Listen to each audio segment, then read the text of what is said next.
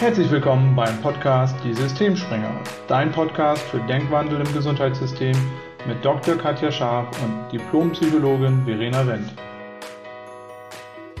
Herzlich willkommen zur neuen Folge zu Die Systemsprenger.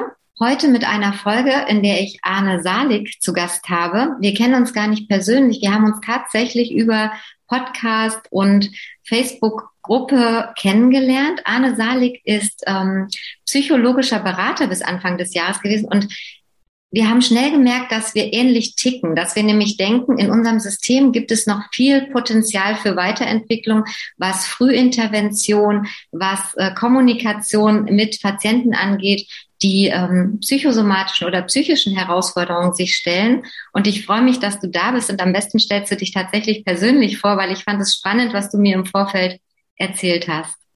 Ja, ganz vielen Dank und schön, dass ich dabei sein darf. Ich freue mich sehr, weil ich das Thema in der Tat spannend finde und euren Podcast total großartig. Ähm, ja, wie gesagt, mein Name ist Arne Salik, ich bin psychologischer Berater und ähm, ja, die Ausbildung ist schon ein paar Tage her, die ich damals gemacht habe. Ähm, ich hätte gern seinerzeit noch ähm, die Prüfung als äh, Psychotherapeut gemacht, die in diese, auf diese Ausbildung anschließt. Das war aber damals nicht möglich, weil man sich in der Stadt Hamburg irgendwie nicht einig werden konnte, ähm, ob man so etwas nun möchte oder nicht und ob man das überhaupt braucht. Und ähm, ja, die Alternative wäre gewesen, dann nach Schleswig-Holstein zu ziehen, sich dort einen Wohnsitz zu suchen und dort die Prüfung abzulegen. Das erschien mir dann etwas mühsam. Insofern ist es beim psychologischen Berater geblieben aber dann doch mit relativ viel Berufserfahrung.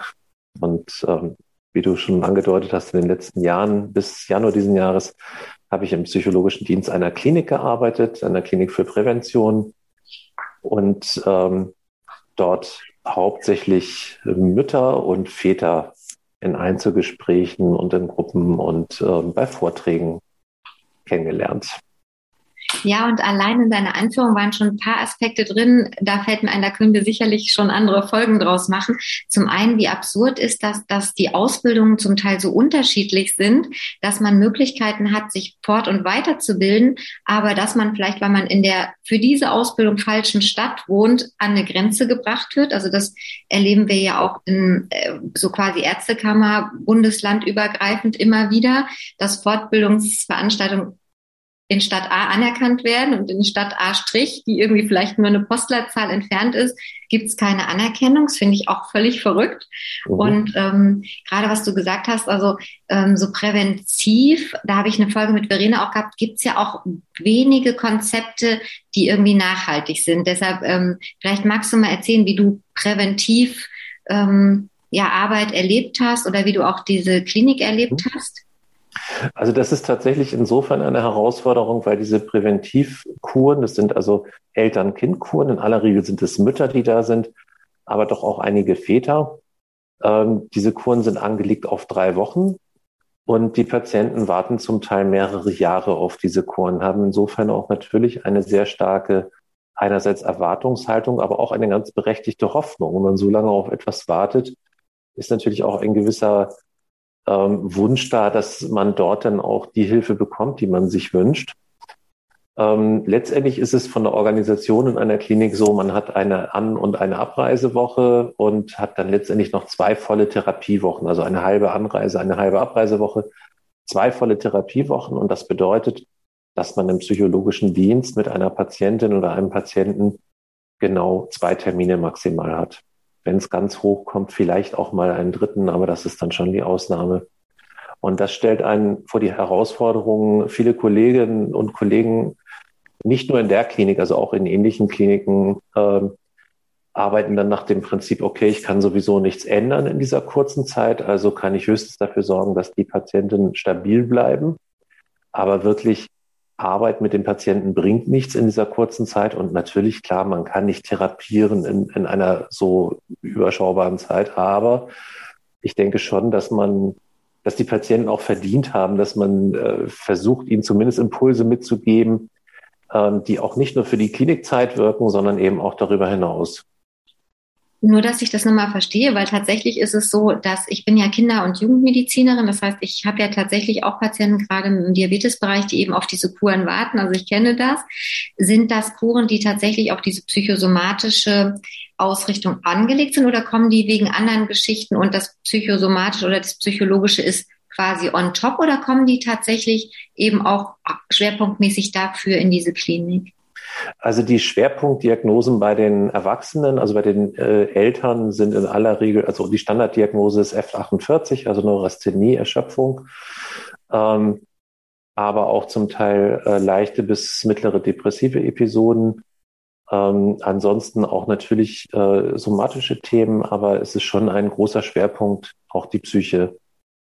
Ja, und das macht es ja tatsächlich noch absurder. Also wenn man jetzt sagt, das ist sozusagen der Schwerpunkt und du hast dann, also das muss man sich ja mal auf der Zunge zergehen lassen, drei Wochen. Eine Woche geht verloren für An- und Abreise. Ähm, das ist natürlich schön, kann man sagen, dann ist An- und Abreise sehr entspannt und man ist nicht gestresst. Und dann bleiben wir zwei Wochen und in den zwei Wochen kriegst du zwei Termine. Das ist tatsächlich ein abstruses Konzept, deckt sich aber mit dem, was mir auch tatsächlich Eltern berichten, die genau das sagen, was du gesagt hast. Ähm, sie warten wahnsinnig lange, bis das genehmigt ist. Der Aufwand ist relativ groß, ne, dass es überhaupt dahin kommt. Dann kriegen die ihren Termin und dann haben die unglaubliche Erwartung und auch einen Anspruch, dass da was passiert. Dann ist es in den Einrichtungen schon noch so, dass sie da irgendwie zur Ruhe kommen, weil da ist natürlich wenig Alltagsaction. Und dann geht's zurück in den Alltag. Und jetzt, wenn du auch noch sagst, dann hat man natürlich als Therapeut auch noch so wenig Zeitfenster, dann ist das tatsächlich eine riesen Herausforderung. Ähm, da wir im Vorfeld gesprochen haben, weiß ich aber, man kann sich dem hingeben und sagen als Therapeut, okay, zwei Wochen kann ich nicht viel machen. Und man kann es auch anders angehen. Deshalb, was hast du so erlebt? Also wahrscheinlich ein breites Spektrum. Ja, ein absolut breites Spektrum. Und ähm, das Spannende in solchen Einrichtungen, das gilt, glaube ich, für alle Kliniken, ist ja auch, dass du eine unglaubliche Bandbreite an Menschen hast. Also die Patientinnen sind äh, kommen aus allen Gesellschaftsschichten, also damit auch auf allen intellektuellen Levels quasi. Und insofern ist die Herausforderung dann wirklich Dinge zu finden, die die Patienten mit nach Hause nehmen können, und die ihnen aber auch wirklich konkret helfen. Man kann natürlich in so einer Klinik auch ein bisschen Show machen, dass es denen da gut geht und dass die sagen, hey, super, jetzt fühle ich mich toll und dann kommen sie nach Hause und stellen fest, der Partner ist immer noch da, der Beruf ist immer noch da, der stresst ähm, und auch vielleicht noch ganz viele andere Umstände. Also im letzten Jahr war natürlich die ganz klare Prägung ähm, durch die Corona-Zeit und gerade die Mütter, die ähm, oftmals in dieser wirklich absoluten Mehrfachbelastung von äh, Homeschooling, Homeoffice ähm, und meistens auch noch Hausarbeit waren. Ähm, das ist interessanterweise immer noch, wir stellen immer bei der äh, oder haben immer bei der Eingangsdiagnostik die Frage gestellt, Hausarbeit, zu welchen Teilen machen Sie das, zum welchen Teil der Partner? Und es gab keine einzige Patientin, die gesagt hat, der Partner macht mehr als ich. Die gab es nicht. Ähm, in aller Regel ist die Verteilung mindestens so bei 70, 30. Also es bleibt viel an, gerade an den Müttern hängen. Und das kann natürlich auch in einer Klinik nicht weggezaubert werden. Aber was man machen kann, und das war immer so der Anspruch, den ich hatte ähm, an meine Arbeit, dass man wirklich versucht, etwas mitzugeben, was als Werkzeug zu Hause dienen kann. Und ähm, als sehr wirksam hat sich alles herausgestellt, ähm, was in Richtung Selbstkompetenz geht. Das heißt, also für, zur Selbstkompetenz gehören für mich die Selbstwahrnehmung dazu, Selbstakzeptanz, äh, Selbstfürsorge, Selbstverantwortung und natürlich auch das ganze Thema rund um den Selbstwert.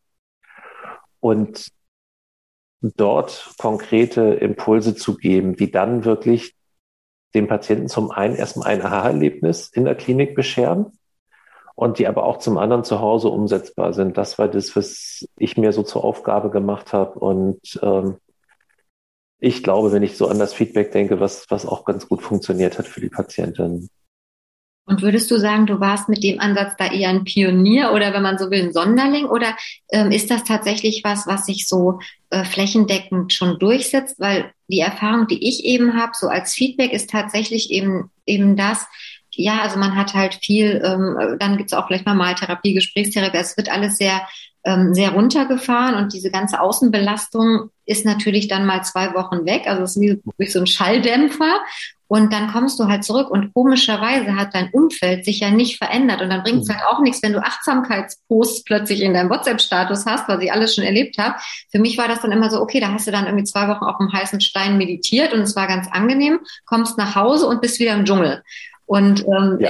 da frage ich mich halt wirklich, wie ist das? Also bist du da, ähm, seid ihr da schon, ich weiß ja, ihr habt ja auch ein eigenes Projekt mittlerweile, setzt mhm. sich das durch? Ähm, weil unser Podcast Vision ist ja auch finden, vernetzen, verändern und nicht alles schlecht reden, was es gibt, weil es gibt ja diese Nischen tatsächlich schon. Genau. Also mein Eindruck ist, dass es noch nicht sehr weit durchgesetzt ist. Ich hatte in der Klinik das Glück, dass ich ganz tolle Kolleginnen hatte, die auch einen gewissen Anspruch an ihre Arbeit hatten und wirklich auch sich sehr für die Patienten engagiert haben. Aber das ist nicht unbedingt der Standard. Der Standard in den meisten oder in vielen Kliniken ist, glaube ich, schon eher so, dass man versucht, die Patienten zu stabilisieren in dieser kurzen Zeit. Das heißt, dass also wirkliche Impulse gar nicht kommen, sondern es einfach mehr um die Stabilität während des Aufenthaltes geht. Und ähm, das ist natürlich genau das, was du beschreibst. Also das mit dem heißen Stein ist ein schönes Beispiel. Du kannst, wie gesagt, so ein bisschen Show machen für die Patienten während der Klinik, während des Klinikaufenthaltes. Das hilft aber dann eben nicht für den Dschungel da draußen, für den Alltag, wenn es wieder nach Hause geht. Und es ist, glaube ich, schon noch Pionierarbeit. Also die meisten Therapien sind ja auch eher ähm, in der Pathogenese verhaftet. Das heißt, man schaut, was macht den Patienten krank, was hat zu der Situation geführt, dass sich der Patient so fühlt. Und wenn man da dann wirklich ran will, ist es natürlich auch etwas, was definitiv länger dauert und nicht mal eben ähm, schnell umsetzbar ist. Und der Ansatz in der Selbstkompetenz ähm, ist eher salutogenetisch. Das heißt, dass man schaut, was brauchst du, um dich gut zu fühlen, um gesund zu sein und da findet man viel eher Dinge, ähm, die auch wirklich dann machbar sind, umsetzbar sind. Nur es ist noch ein Ansatz, der vielen Therapeuten fremd ist, weil gerade in der Psychotherapie ist dieser Blick zurück ja sehr, sehr ausgeprägt, dass man also wirklich sehr stark schaut, wo sind die Auswirkungen, bis hin, dass man versucht zu verstehen, woher kommen Verhaltensmuster, sind die irgendwann in der Kindheit oder Jugend geprägt. Und dann entstehen häufig Situationen, ähm, wo man vielleicht in einer Therapie sogar an diese Punkte kommt. Aber dann ist ja auch immer die Frage, was mache ich denn jetzt damit? Wie gehe ich denn jetzt damit um? Es ist schön, wenn ich weiß, ich habe in der Kindheit dieses und jenes erlebt und daraus hat sich ein bestimmtes Verhaltens- oder ähm, ein, ein Denkmuster entwickelt. Nur die Frage ist ja, was mache ich jetzt damit und wie komme ich da raus? Und da sind genau diese Ansätze, äh, die eher in die salutogenetische Richtung gehen, aus meiner Sicht deutlich, deutlich wirksamer. Und es ist aber noch ein Weg auf jeden Fall, um so etwas flächendeckend zu etablieren. Aber ich glaube, der Weg lohnt sich absolut. Und wir haben einen massiven Druck ja auf die Therapiesysteme. Es ist ja egal wo, ob jetzt in der stationären, ähm, in Kliniken für Psychosomatik, ob äh, in der ambulanten Psychotherapie, der Druck auf die Systeme ist immens. Nicht nur, aber auch jetzt nochmal befeuert durch Corona natürlich, äh, weil ganz viele Menschen, die vorher psychisch stabil waren, einfach da an ihr Limit gekommen sind. Und es war ja auch in der Tat eine sehr, sehr herausfordernde Zeit für uns alle. Und wir können uns einfach gar nicht mehr so leisten, so weiterzumachen, weil dieses System einfach nicht mehr funktioniert. Wir haben nicht genug Therapieplätze und vor allen Dingen nicht mehr diese Zeiten, wo Therapeuten wirklich in Ruhe langfristig mit einem Patienten arbeiten können. Wir brauchen Dinge, die schnell wirken und wo die Patienten auch schnell spüren, es geht mir besser und vielleicht komme ich jetzt sogar ohne Therapie klar. Ich habe jetzt schon mal genug Rüstzeug, um an mir selbst zu arbeiten. Ja, das ist, ähm, das ist spannend, das auch nochmal jetzt von dir zu hören, weil das ist ja genau der Ansatz, den Verena und ich uns eben überlegt haben, warum wir überhaupt losgegangen sind, ähm, weil das, das tatsächlich ja so ist. Du kannst natürlich immer in der Vergangenheit graben und da kannst du unglaublich viel Zeit verbringen. Nur wie du gesagt hast, was hilft demjenigen? Ähm, sich umzudrehen und zu, nach vorne zu schauen und quasi die Gegenwart und die Zukunft zu sehen, anstatt immer nur rückwärts zu blicken, was war da los. Und ähm, unsere Vision und unsere Erfahrung, die wir ja beide gemacht haben, auch durch die Coaching-Ausbildung, die wir haben, ist, dass es eben schon möglich ist, dass du es beschleunigen kannst.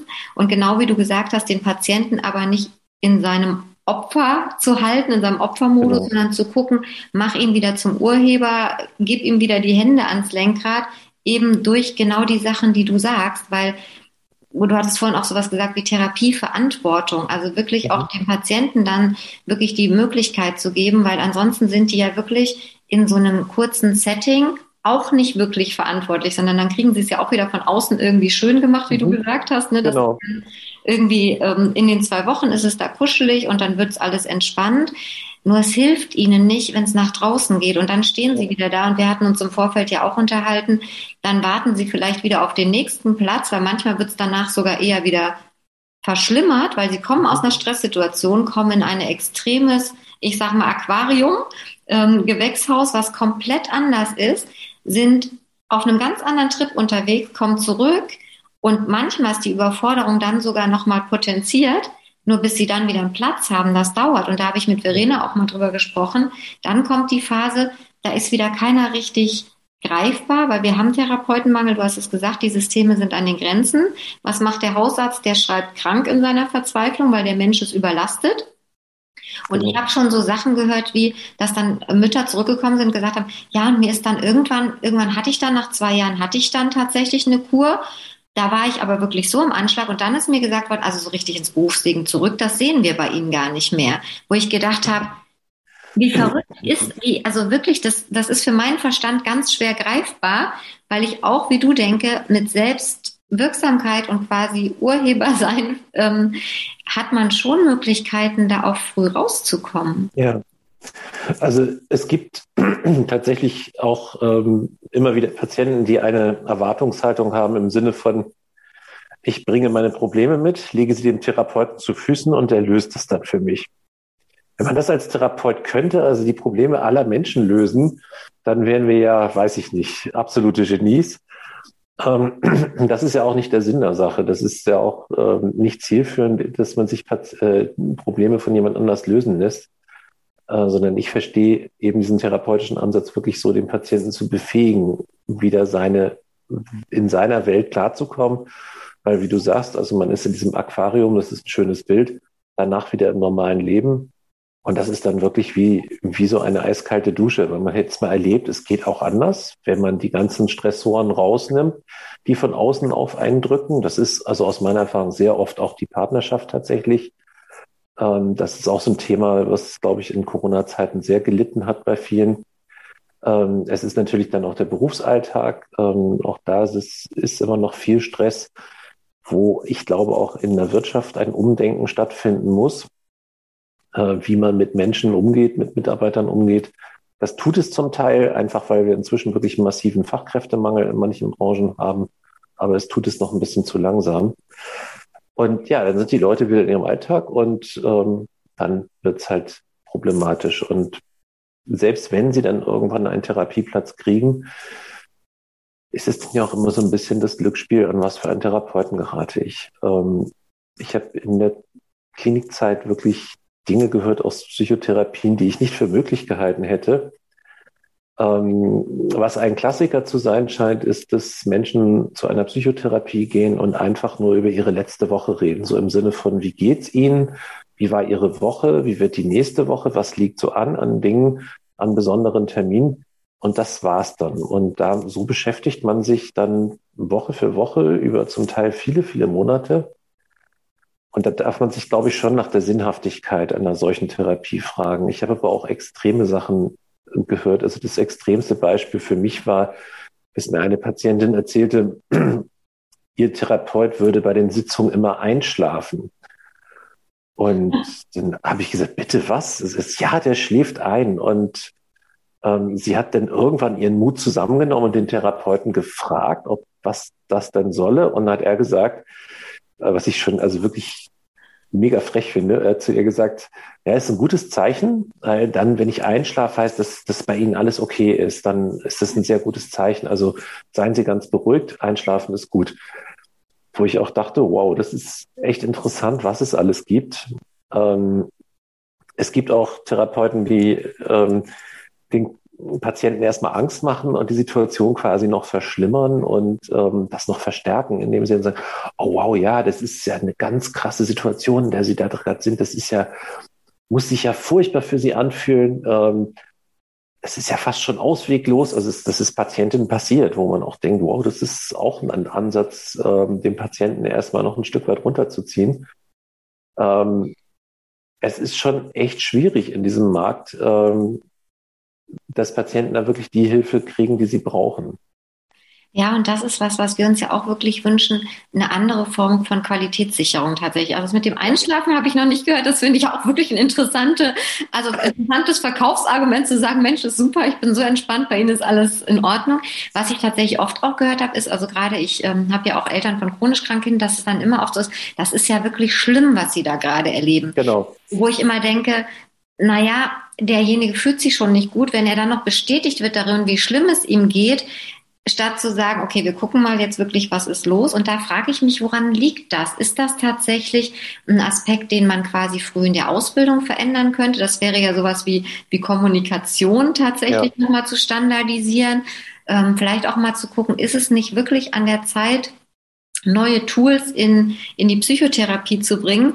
Verena ist heute leider ähm, verhindert, aber die holen wir beim nächsten Mal auf jeden Fall auch nochmal mit dazu, weil das sind genau die Sachen, die sie eben auch sagte. So ja. richtig standardisiert war das nie. Also Psychotherapie ist ja auch noch gar nicht so alt.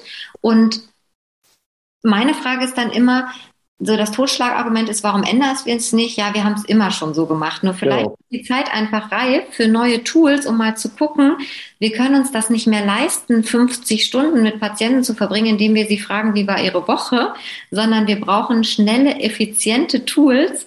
Und ähm, da sind ja manche Coaching-Ansätze, unterschiedliche Sachen. Du hattest da auch so ein schönes Beispiel, kannst du vielleicht mal erzählen mit irgendeinem Maßband, deshalb das kannst du besser erschreiben als ich, weil ich es nicht ah, okay. ganz kriege. Ja das sind ja wirklich Sachen, wo man Leuten mal Sachen ganz anders vor Augen führt und wo die auch nochmal wirklich wachgerüttelt werden und nicht einfach entweder in ihrem Leid gehalten werden, weil es wird noch, es ist ja wirklich schlimm, Bestätigung finden, mhm. oder halt, es wird so gar nicht thematisiert, was ich auch manchmal höre, bloß nicht retraumatisieren, da rede ich lieber über die Woche und über den Kaffee von letzten Sonntag, mhm. als darüber, was ist eigentlich gerade los. Und ich habe manchmal auch den Eindruck, man guckt gar nicht so, was will der Patient eigentlich? Also ich glaube, es gibt auch Patienten, die wollen tatsächlich nur reden, also ne, die wollen da nur hin. Nur da finde ich, kann man dann ja auch sagen, ganz ehrlich, das ist schön, nur da nehmen Sie jemanden Platz weg zum Reden, können Sie auch vielleicht in eine Selbsthilfegruppe zur Caritas, also oder es gibt genau. Altenheime, dann besuchen Sie eine ältere Dame, die hört sich das auch gerne an. Das finde ich sprengt unsere Therapiekapazitäten. Ist aber eine persönliche Meinung, klingt vielleicht hart, aber ist so das, was ich erlebe, wo ich denke, Mhm. Da ist Potenzial für Veränderung einfach. Du hast jetzt ganz viel gesagt. Ich versuche das mal eben ähm, nochmal alles zusammenzukriegen. Also gerade das, ich fange mal beim letzten an. Ähm, es gibt tatsächlich Patienten, die wollen nur reden und es gibt ja auch Patienten, das, wo die ähm, Krankheit auch so einen, diesen sekundären Krankheitsgewinn hat, ne? wo es dann ist, ähm, was weiß ich, ich ähm, habe Depressionen und dadurch kümmert man sich mehr um mich, dadurch werde ich anders wahrgenommen und so weiter. Und das sind natürlich auch tatsächlich Patienten, die das Therapiesystem extrem belasten, weil die letztendlich keine Therapie und Heilung wollen, sondern letztendlich nur wollen, dass man sich um sie kümmert. Ich glaube, auch dafür bräuchte es andere Ansätze, wie du gerade schon gesagt hast. Die Beispiele sind super. Ähm, dann ähm, das Thema der Kommunikation, ähm, wenn ein Therapeut sagt, oh, das ist aber echt schlimm, was Ihnen gerade so passiert, ähm, finde ich auch katastrophal, diese Formulierung. Und das ist vielleicht eine falsch verstandene Bekundung von Empathie oder eine falsch formulierte Empathiebekundung. Und ich glaube, Kommunikationsschulungen sind tatsächlich extrem wichtig. Das ist etwas, was ganz wichtig ist, nicht nur im Bereich ähm, ähm, jetzt der psychischen Erkrankungen, sondern generell bei Ärzten. Ähm, also ich selbst habe mal so ein Erlebnis gehabt mit einem Augenarzt, ähm, der bei mir eine Netzhautablösung entdeckt hatte und dann habe ich gefragt, was bedeutet das? Und sagte, naja, Sie fotografieren doch gern, ist doch Ihr Hobby. Und ähm, stellen Sie sich mal vor, dass ich bin ein bisschen älter, früher hat man noch Filme in Kameras gehabt. Stellen Sie sich mal vor, Sie haben eine Kamera und äh, da ist kein Film mehr drin. Dann entsteht auch kein Foto. Das heißt, für mich hieß das damals, ich werde also blind. Nein, so schlimm war es alles nicht, aber die Kommunikation war einfach ziemlich unterirdisch und erstmal etwas furchteinflößend. Mhm. Ähm, also das ist auch ein ganz, ganz, ganz wichtiger Punkt. Und was ich hochinteressant finde, ist dieses Thema Standardisierung und Qualitätstools. Also ich habe mich sehr viel mit Qualitätsmanagement beschäftigt und ich finde das immens wichtig, gerade im Bereich der Psychotherapie, da auch gewisse Standards einzusetzen, äh, einzuführen. Ich habe äh, mit einer, gemeinsam mit einer Psychologin aus München und einer Hamburger Psychotherapeutin, die auch parallel mit mir in einer anderen Klinik gearbeitet hat, ähm, ein Konzept entwickelt, wo es eben um Selbstkompetenz geht. Ähm, das wird im Spätherbst auf den Markt kommen, denke ich mal. So ist im Moment die Planung. Ähm, wird erstmal online basiert sein. Und dort ist es eben auch so, dass die ganzen Impulse standardisiert sind. Also ganz bewusst, dass man eben dann auch ähm, weitere Therapeuten auf diese Konzepte ausbilden kann ähm, und eben die Standards vorgegeben sind quasi und man sich als Therapeut natürlich auch dadurch etwas Sicherheit verschafft, ähm, weil, wie du schon sagst, man ist manchmal ist vielleicht auch die Angst, da was passiert, wenn ich jemanden retraumatisiere, also lasse ich es vielleicht lieber. Aber dass man ein Stück weit Sicherheit bekommt und da ist auch sehr genau definiert, für wen ist welcher Impuls geeignet, bei welchen Patientengruppen sollte man lieber vorsichtig sein, diesen Impuls vielleicht nicht anwenden. Und ein Impuls ist eben so etwas wie das Maßband, was du gerade schon ansprachst. Ähm, wir haben ja häufig das Thema, dass Patienten das auch schon so ein bisschen geübt sind, in der Vergangenheit zu wühlen und zu suchen und dort in ihren Problemen verhaftet sind. Und dann war es eine schwere Kindheit, eine schwere Schulzeit und alles ist irgendwie schwer. Und dann sind sie, was weiß ich, Mitte 30, Ende 30, Anfang 40. Und das Ganze nimmt irgendwie niemals ein Ende, weil das so, so dauerpräsent ist. Und ich habe dazu mit meiner Kollegin eine Übung entwickelt. Ähm, die, da muss man auch tatsächlich ein bisschen aufpassen, mit wem man sie macht. Das geht nicht in einer akuten, schweren depressiven Episode oder ähm, bei Patienten, die anderweitig sehr labil sind. Ähm, und sie ist auch nicht so wirkungsvoll, wenn ein Patient die 70 Jahre überschritten hat, dann ist sie vielleicht auch nicht mehr so gut. Also man nimmt so ein Maßband aus Papier, wie man das aus schwedischen Möbelgeschäften kennt. Man kann die aber auch ganz legal kaufen, also muss jetzt nicht im Möbelgeschäft aktiv werden und ähm, schneidet, das ist ja immer ein Meter, schneidet das bei 80 Zentimeter nach und lässt dann den Patienten erstmal selber drauf kommen, warum 80. Oft ist die erste Idee Pareto-Prinzip, 80-20. Und manche kommen dann drauf und man sagt, jetzt stellen Sie sich mal vor, die Zentimeter sind keine Zentimeter, sondern Jahre. Und dann ist ganz schnell die Idee da, äh, die Zentimeter stehen für eine andere Einheit. Und dann kommen viele auf die Jahre und sagen, hm, das ist 80 Jahre, ja, durchschnittliche Lebenserwartung. Und das ist ja, Frauen werden ein bisschen älter, Männer nicht ganz, aber im Schnitt einfach gerechnet 80 Jahre ist so unser rein rechnerischer, erwartbarer Durchschnitt, den wir alt werden. Und dann nimmt man nochmal eine Schere und schneidet sie beim Alter des Patienten oder der Patientin ab. Und wie gesagt, die Übung ist besonders wirkungsvoll so im Bereich zwischen 35 und 50. Und man nimmt dann also sozusagen das Leben der Vergangenheit und sagt so, das ist ihr Leben mit allem, was dazugehört, mit jeder Träne, mit jedem Lachen, mit jeder schönen Stunde, auch mit jeder Traurigkeit. Da ist die erste Liebe drin, der erste Sex, da ist äh, der erste Job und das erste eigene Geld die erste Reise alleine ohne die Eltern und so weiter. Und natürlich auch die ganze Kindheit, die Schulzeit und, und, und. Und das ist immer ganz gut, wenn man das einen Augenblick wirken lässt. Man sieht ja beim Patienten, da rattert das und rattert es und rattert es und irgendwann merkt man, okay, da ist jetzt so ein Gedankenprozess auch abgeschlossen. Und dann reicht es, die Frage zu stellen, was kann man damit nicht mehr? Und die Patienten kommen selber drauf, man kann das nicht mehr verändern. Und das ist eine ganz wichtige Erkenntnis, wenn man das so plastisch, dieses Maßband vor sich hat und sagt, okay, ja, ich kann aber nichts mehr dran machen. Es ist wirklich vorbei. Und egal, ob ich vielleicht mit 20 mal eine saublöde Entscheidung getroffen habe, über die ich mich immer noch ärgere, es lohnt nicht mehr, sich darüber zu ärgern, weil ich habe sie getroffen. Aus welchem Grund auch immer. Mit 20 trifft man vielleicht viele Entscheidungen, die man mit 40 nicht mehr treffen würde. Und ich habe diese Entscheidung getroffen und ich stehe jetzt an diesem Punkt meines Lebens, der einfach so ist, wie er ist, auch vielleicht auf Basis dieser Entscheidung. Ändern kann ich es nicht mehr, also kann ich lernen, das zu akzeptieren. Und äh, dann kann man die, das Maßband sozusagen des künftigen Lebens nehmen und dann einfach nur fragen, und wie viel, das ist jetzt alles ab heute, wie viel Anteil Ihres künftigen Lebens soll die Vergangenheit noch nehmen?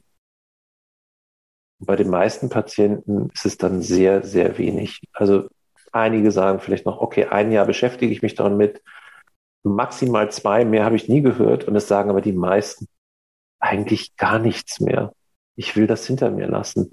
Und dafür sind solche sehr ähm, visuellen Übungen sehr gut, die sind sehr eindrucksvoll, sind auch oft sehr tränenreich. Das ist tatsächlich auch so ein Verabschieden, so ein bisschen von diesen ganzen Lasten der Vergangenheit. Aber das sind Übungen, die wirklich wirken. Und die Patienten gehen aus so einer, aus so einem Termin ganz anders raus, als sie hineingekommen sind. Und ich habe öfter gehört in der Klinik, dass Patienten sagten, wissen Sie, ich war jetzt, was weiß ich, ein Dreivierteljahr, ein Jahr oder länger in Psychotherapie. Aber diese zwei Termine, die haben mir mehr gebracht als die ganze Zeit vorher. Und das liegt eben genau daran, wenn man sich darauf fokussiert, Impulse zu geben, den Patienten wirklich bewegen, ja, das, also ich fand das, als du mir das damals erzählt hast, ganz eindrücklich, weil ähm, das ist ja auch das, was wir im Coaching letztlich machen, ähm, den Patienten dahin zu bringen, er hat keinen Fehler gemacht. Es war eine Entscheidung, die hatte Konsequenzen. Genau. Auch was du gesagt hast, gerade bei, ne, mit äh, die Patienten erwarten, dass wir die Probleme lösen. Selbst wenn wir seine aktuellen Probleme lösen würden, die Welt hat halt hin und wieder auch mal eine Herausforderung, manche nennen es Problem. Das kannst du ja nicht von dir fernhalten. Wenn du aber niemanden befähigst, eigenverantwortlich zu sein und damit umzugehen und auch zuzustimmen, ich habe eine Vergangenheit und, und vielleicht sogar noch mehr als akzeptieren, sondern wirklich zustimmen und zu sagen, mhm. das, was ich erlebt habe, hat mich jetzt an den Punkt gebracht und dann umzudrehen, wie du das hast mit dem Maßband, wo will ich ab jetzt hin? Mhm. Deshalb bin ich auch überzeugt, dass wenn dann Wandel und eine Veränderung stattfindet, dass wir schneller wieder Therapieplätze haben, dass die Therapeuten auch wieder mehr Lebensqualität kriegen, weil für die ist das ja auch eine enorme Belastung. Die haben eine Riesenflut an Anfragen und ich, mir fällt gerade wieder der Therapeut ein, der dann einschläft. Wenn ich mir vorstelle, ich habe so viele Anfragen und ich will die vielleicht, will allen gerecht werden und ich habe vielleicht den fünften Patienten am Tag und wenn man diese Arbeit macht, weiß man, wie energiebindend das auch ist, weil man ist halt empathisch beim anderen. Ähm, er hat es ja nicht gegen den Patienten gemacht, sondern vielleicht war er selber wirklich erschöpft. Und das wäre ja. ja eine Vision, die großartig wäre. Also wirklich entspannte, ähm, erfüllte, erfolgreiche Therapeuten, die eben in kurzen Zeitfenstern viel für ihre Patienten bewirken, viel größerer Zugang zu einer größeren Masse. Und das, was du gesagt hast, passt da ja perfekt rein. Magst du noch was ähm, zu eurem Konzept sagen? Wenn ich es richtig verstanden habe, ist das dann für Therapeuten, die bei euch diese Tools lernen können? Oder ist auch, habt ihr auch äh, Patienten, die ihr betreut? Wie findet man euch, wenn man nicht wie wir zufällig einen Podcast macht und ihr dann ähm, zufällig auf Vernetzung ähm, stoßen? Genau, das Konzept heißt Espressol, ähm, deswegen, weil es eben kurze, kraftvolle Impulse sind und ist also auf espressol.com dann zu finden. Und das Ganze steht sozusagen auf drei Beinen. Das eine ist ähm, Fortbildung für Ärzte, Therapeuten etc. Das ist so der eine Bereich. Der zweite ist ähm, die Ausbildung tatsächlich zum Trainer für Selbstkompetenz. Und ähm, das dritte ist dann das wichtige, die wichtige Arbeit mit dem Patienten selber. Und da ist es so, dass man ähm, online ähm, Impulse bekommt. Also es gibt auch Kompakttrainings, die über sechs Wochen laufen, aber so, wenn man als Patient sagt, ich brauche Betreuung, ich fühle mich gerade nicht so stabil, bekommt man online tägliche Impulse und kann sich dann eben auch ähm, Einzelgespräche zubuchen, wie man das möchte. Und diese Einzelgespräche, wie gesagt, die sind immer nach den vorgegebenen Standards und immer nach den Impulsen, so wie wir sie ähm, eben zum einen in der Praxis, also meine ähm, Partnerin da in dem Bereich, die hat also auch, wir haben zusammen über 1000 Patienten gehabt, mit denen wir gearbeitet haben. Das ist schon eine ganz stolze Zahl. Und ähm, unsere Münchner Kollegin hat eben das Ganze dann wissenschaftlich ähm, validiert und das sind eben insofern sowohl theoretisch als auch praktisch fundierte Impulse, wo wir wissen, dass sie funktionieren. Und ähm, ich glaube auch tatsächlich, dass damit den Menschen extrem schnell und gut geholfen wird und dass es einen spürbaren Gewinn schon nach ein, zwei Sitzungen in der Lebensqualität gibt. Ja, das, das glaube ich auch. Und ich ähm, bin ja immer schon ganz viel am Visionieren. Also ich sehe da auch gerade die, ähm, die Ansätze, die Verena und ich eben durch die kontextuelle Philosophie erfahren haben. Wir haben uns im Vorfeld ja unterhalten. Die passen eben perfekt in so ein Konzept. Und ich denke, es ist wirklich an der Zeit, dass man das kombiniert, dass man das evaluiert, dass man wirklich auch was hat, leider oder vielleicht auch zum Glück, wir sind ja in der Medizin so, äh, was anerkannt und standardisiert ist, wird gemacht. Die Herausforderung ist eben, dass man überhaupt erst in diese Anerkennung und Standardisierung kommt. Ähm, aber ich glaube, wenn der Weg geebnet ist, ist das einfach wirklich für alle ein Gewinn, also sowohl für die Therapeuten als auch für die Patienten. Und deshalb bin ich super froh, dass wir das Interview heute geführt haben und äh, habe auch schon wieder ganz viele Ideen. Also ich denke, wir werden uns noch ein paar Mal hören und neue Folgen aufnehmen. Wenn ihr zugehört habt und an der Arbeit äh, von Anne Selig interessiert seid, schreibt ihn persönlich an oder ähm, schreibt Verena und mich an. Wir vernetzen gerne, weil unsere Absicht nochmal ist, äh, finden, vernetzen, verändern. Einfach mal zu schauen, wo sind gerade Grenzen im System, welche Grenzen lassen sich sprengen, in der Absicht wirklich ähm, Personalmangel ähm, durch Ressourcenbündelung wieder ein bisschen äh, zu verändern im Sinne von erfüllte Therapeuten, Behandler, weniger, die aus dem System aussteigen, weil es gute Therapeuten sind, die einfach irgendwann vielleicht die Lust verlieren, in diesem System tätig zu sein. Und dann eben auch im zweiten Schritt wieder ein größerer Gewinn für die Patienten zu sein. Wenn ihr an der Arbeit von Verena und mir interessiert seid, dann schaut gerne auf der Homepage www.gesundimgesundheitssystem.de und vielen Dank fürs Reinhören. Wir freuen uns schon auf die nächste Folge. Bis dann. Danke dir, Arne. Vielen Dank.